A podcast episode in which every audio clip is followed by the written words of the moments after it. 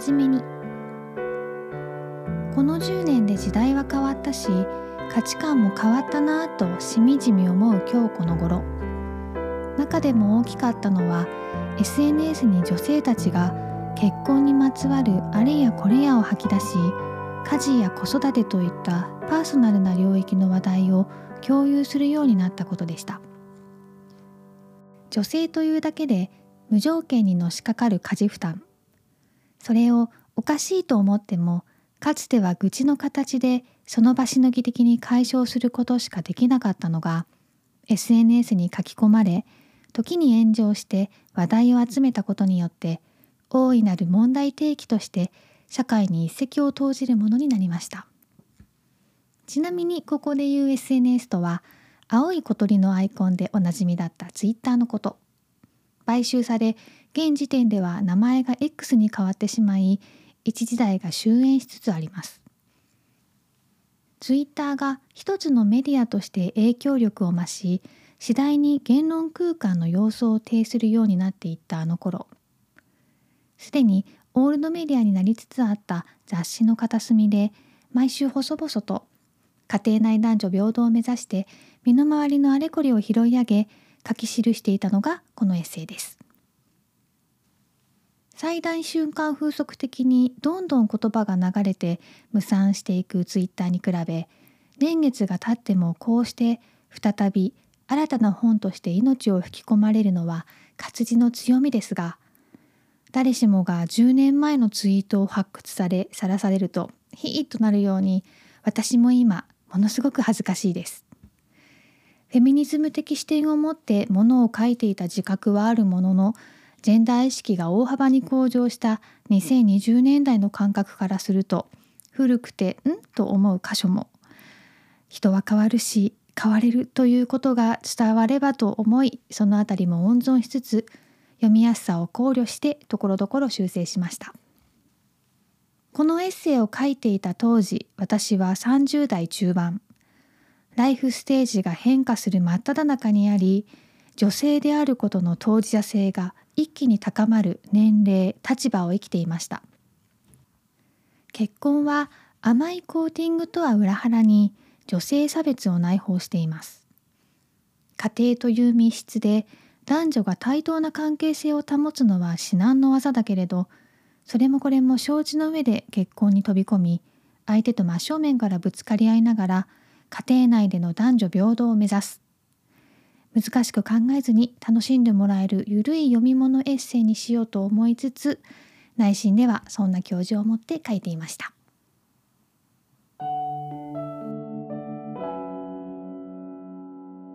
皆さんこんばんは小説家の山内真理子です去年の11月末に更新してから早3ヶ月が経ってしまいました前回アップした時このアフタートークで次は年末だし時間もあるから長めの短編読んでみようかなって言ってたくせに逆にぱったり更新が途絶えるという勢いで始めたポッドキャストあるあるになってしまいましたが2024年もまた更新していきますのでよろしくお願いします。さてさて、えー、2月13日にちくま文庫から発売されました新刊「結婚と私」の最初のページから初めに朗読しました。ちょっと補足しますとこの本の元になっている連載が2013年も11年前から2017年まで雑誌「アンガン」に連載掲載されていたものです。スタートした時は「そのうち結婚するつもり日記」っていうタイトルで同棲生活のことを書いていて途中で結婚したのでタイトルをとりあえず結婚してみました日記っていうのに変えて形式はそのままで足掛け4年ほどかな、えー、ずっと連載していました。でその途中で一回単行本になっているんですね。でタイトルが「皿洗いするのどっち目指せ家庭内男女平等」っていうので、えー、こちらはマガジンハウスから出ているんですが、えー、実は2013年から15年までの短い期間の中の原稿から選んでいて結構範囲が狭かったんですね。しかもハウツー本のパロディみたいななんか凝った作りになっていてテーマごとに収録されているので順番がシャッフルされていたりとかちょっとこう傑作選的な感じで、えー、載せているエッセイの数も絞ってあったりして、えー、雑誌に1回載ったままで単行本には収録されていないっていう回も実は結構ありました。ま本来アンアンは週刊誌なので毎週のことが時系列順で掲載されていたんですね。でまあ私もあの連載していた時のタイトルの通り日記のつもりで、まあ、日記形式で、えー、書いていましてなので、まあ、いつか文庫にする時は日記の形に戻して完全版でいうかねあの全部載せたいなっていうふうに思っていましてこのほどようやくその希望が叶い文庫版として出版されました。と次に朗読するのはこの第1回にあたるエッセイ「同棲始めました」です。朗読の後でまたアフタートークに私現れますのでそれではまた後ほど。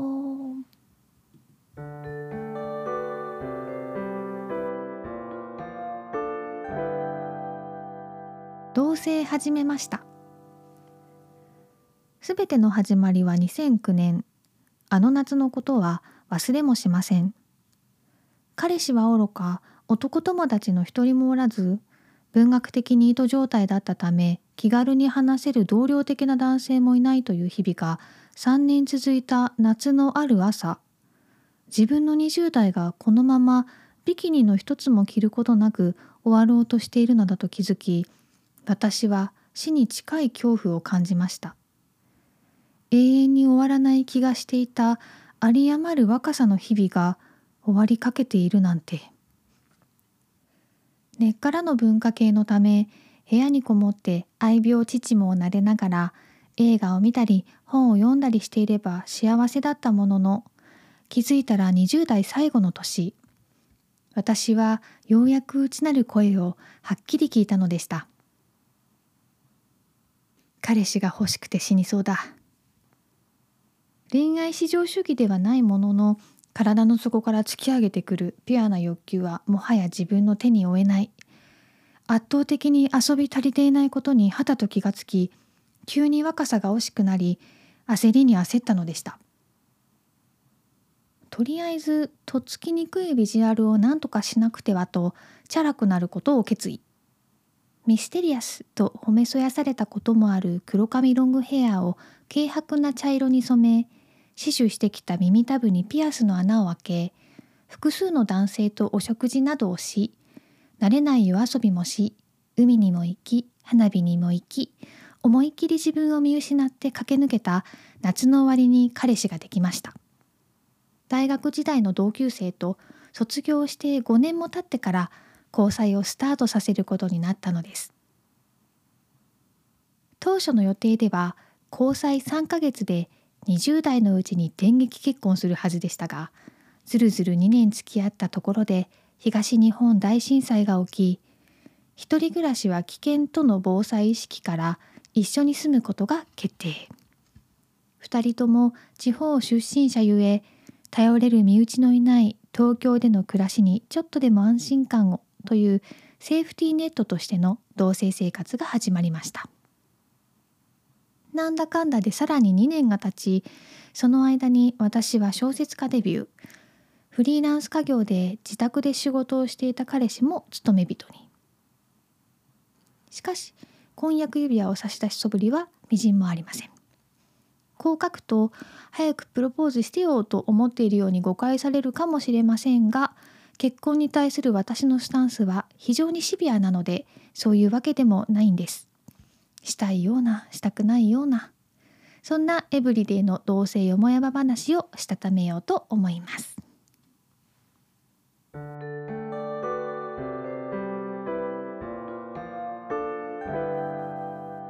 第1回同棲始めました。いかがだったでしょうか？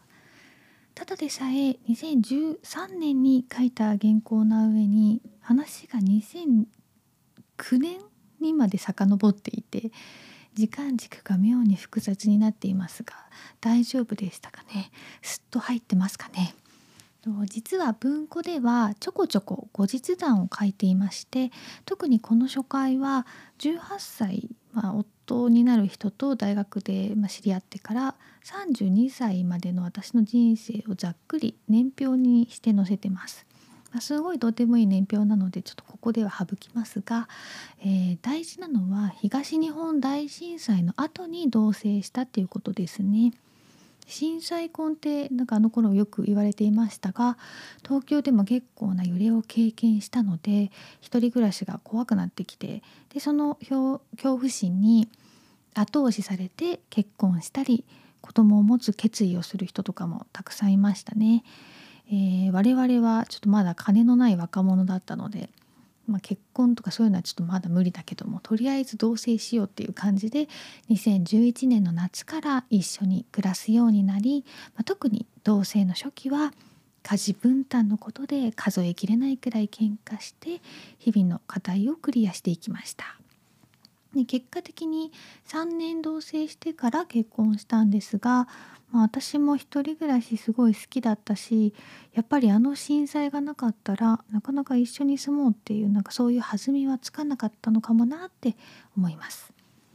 それでは次は第2回自由への闘争です。小説家デビューして2年目の多忙な私は火事から逃れるためにかなり頻繁に家出をしていました。その時の話です。第3回にあたる引っ越し事件という回と続けてお聞きください。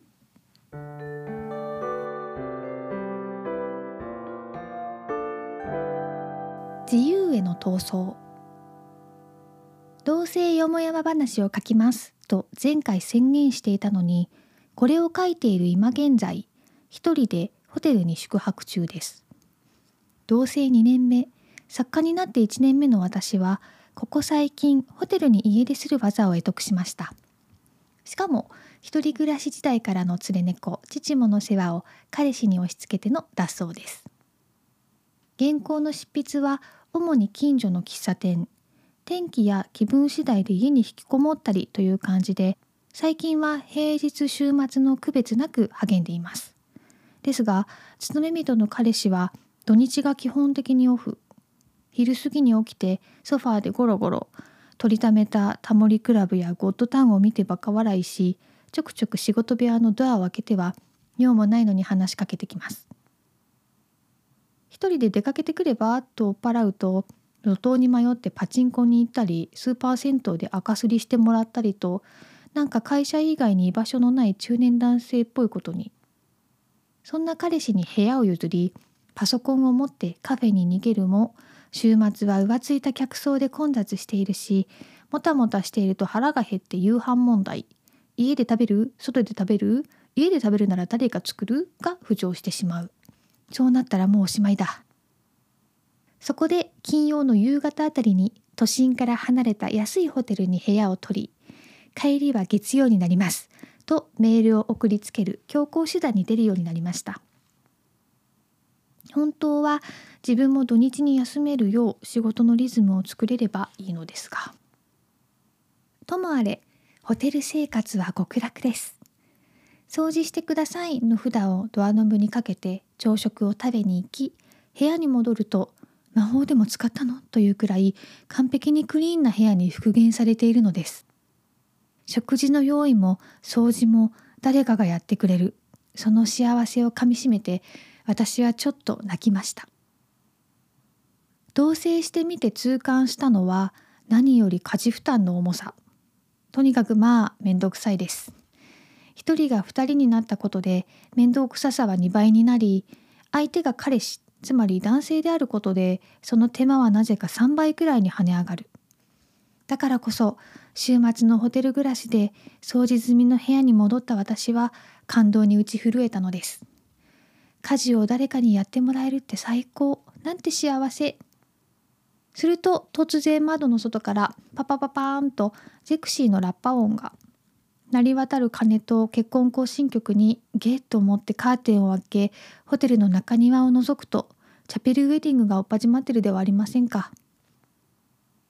2年の同棲生活ですっかり心がすさんだ私にはシルバーグレーのタキシードを着てみんなから祝福されている新郎がモンスターに見えました。家事負担を3倍増にする男性という名のモンスターに。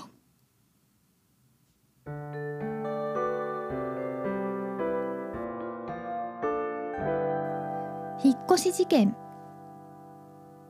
結婚式の準主役である新郎をよりにもよってモンスターと言い放つほど男性を見る目が歪んでしまったことについて語らせてください。あれはそう、同棲直前、部屋探しをしていた日々に遡ります。飼い猫を抱えての部屋探しは常に前途多難。アニマルに不寛容な世知辛い住宅事情は周知の通りですが、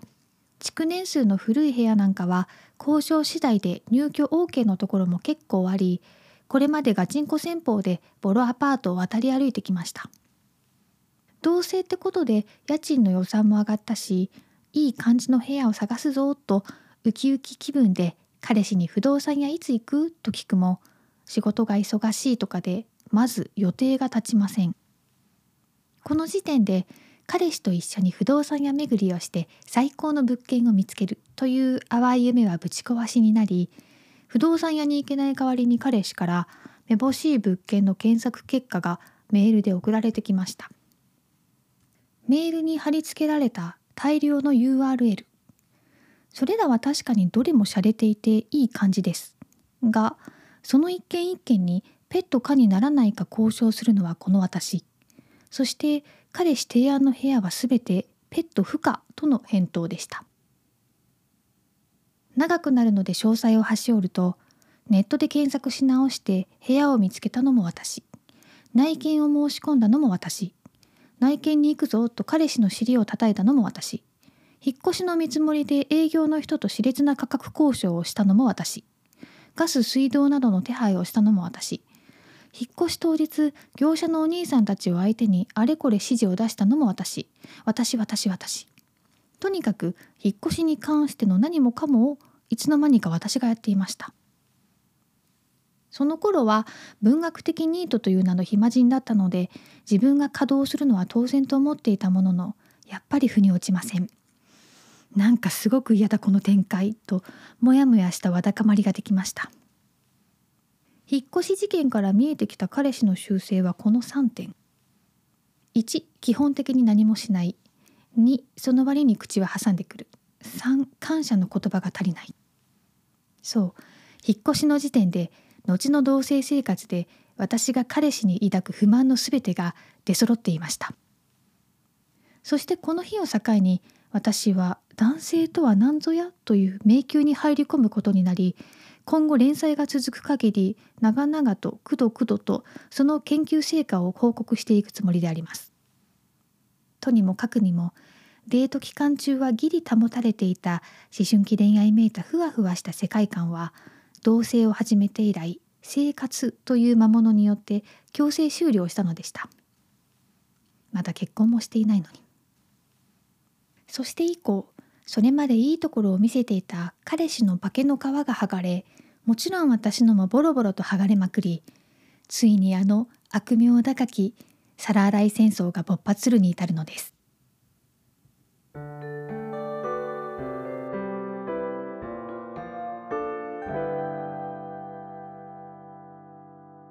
自由への闘争そして引っ越し事件には連続で朗読お届けしました。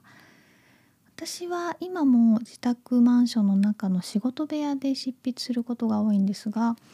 そうすると一緒に住んでいる相手が勤め人の場合外で働いている人の場合家にいる人が家事をすることになるんですね。え今も、まあ、リモートワークしてる人多いので気持ちわかると思うんですが、まあ、家にいるから家事やっていたんじゃ仕事する時間がどんどんなくなっちゃうんですよね。それでもって家事って時間がすごくかかるんですよね。まあそういうわけでこの頃ものすごく家事の負担がこっちに私の方に偏ってしまって、まあ、当然不満がすごいことになりこれはおかしいでしょうと、まあ、しょっちゅう喧嘩をしてイチャモンつけてましたね。イチャモンというか、まあ、正当な権利の主張といいますか、まあ、話し合いを求めていたわけです。まあ、そういう、まちょっとしたもやつきみたいなねものはちゃんと言わないと我慢していると、まそれが積もり積もって関係が壊れたりするんで、まあ、喧嘩ってそういう意味では大事なんじゃないかなと思います。まあ、なのでね少なくとも家事の分担をめぐる話し合いができるような対等に口を聞ける相手が望ましいなと思います。こう遠慮したりビクビクしなきゃいけない相手っていうのはね、まあ、男女どちらでも良くないですからね。ちなみに私が一緒に暮らしている男性の場合一般の人なので、まあ、この引っ越し事件の回の後日談にどういうふうに彼の尊厳を守るかについて解説していますのでちょっとそちらもついでに読んでおきます。個人を性別に一般化して女は男はって語る行為は死後がでかいと評されることもしばしばですがこのエッセイではジェンダー的に自分が女で相手が男であるがゆえに起こる衝突を書くことに意味があると思い相手を彼氏結婚後は夫という一般名詞で書いています。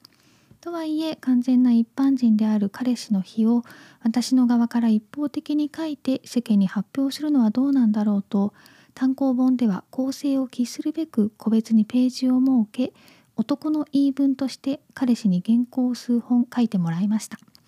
この文庫版は単行本と構成を大きく変えたため個別ページはやめてこの後日談パートに内容が対応している箇所を引用していきますね。ちなみに引っ越し事件に関しては同棲初期の彼女は客観的に見て無職。どう見ても暇そう。こちとら仕事しながら精一杯やっていたんですよ。とのぼやきが。物書きの配偶者がエッセイなどで私生活をさらされることはプライバシーの侵害でもあり私も最近はセーブするようになりました。でもそうするといるのにいないことになっているという存在が不可視化されてしまう問題が出てきて扱いが難しいよ。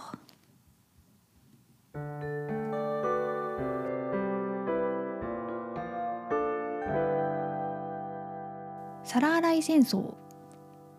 皿洗い。その類まれなる面倒くささは筆舌に尽くしがたいものがあります。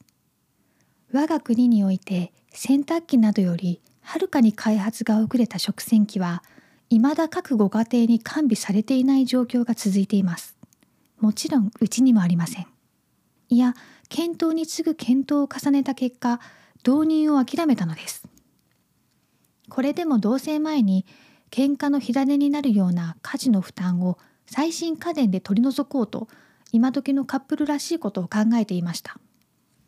掃除はルンバにお任せしようとか食洗機を買おうとかしかし結局そのどれも買わずに今に至ります。理由は単純。キッチンも部屋も狭いから。そんなわけで皿洗いは100年前と同じ手動で行われることが嫌々ながら決定したのでした。ここでちょっと話がそれますが私と彼氏が支払う家賃は同額。完全に折半です。つい去年まで小説家の卵で収入がなかったと言っても彼氏が走行の妻よろしく私を金銭的に支えていたわけではありません。あまり大きな声では言いたくないのですが私は両親のすねをしつこくかじり続けて生きていました。家賃食費光熱費は彼氏と同じ金額を払うことだし家事の分担も対等なのは至極当然。あらかじめ話し合って彼氏もやるやると言っていたにもかかわらずいざ蓋を開けてみると彼氏の家事稼働率が5割に達したことは数えるほどしかありません。自分の中に尽くす女要素は皆無。なのに家事は女がやるものという悪しき刷り込みのせいで流しに汚れた皿が山積みになっていると軽い罪悪感が頭をもたげしぶしぶ私は食器洗いスポンジを握るのであった。一方彼氏はご飯を食べた後床で涅槃のポーズを取りながらテレビタイムに突入していてなんか笑い声とか立ててます。私が皿を洗いながら背中からゴーゴーと放つ殺気に気づきもせず「あはははは」といい気なもんです。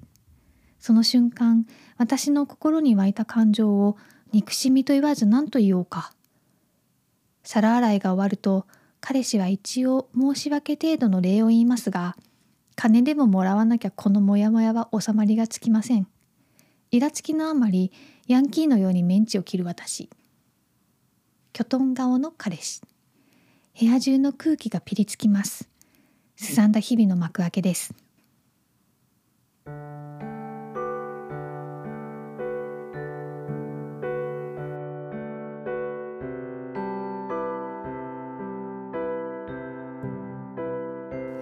く幕が開けたところでひとまずここまでとしましょうかね、え続きはぜひ新刊結婚と私でお読みください。ちくま文庫から発売中です。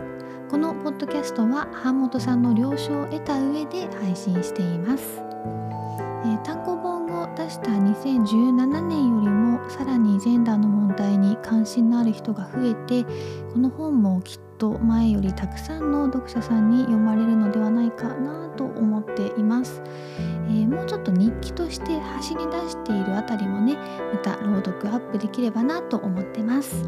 その時はまた是非聞いてください。以上山内まりこでした。おやすみなさい。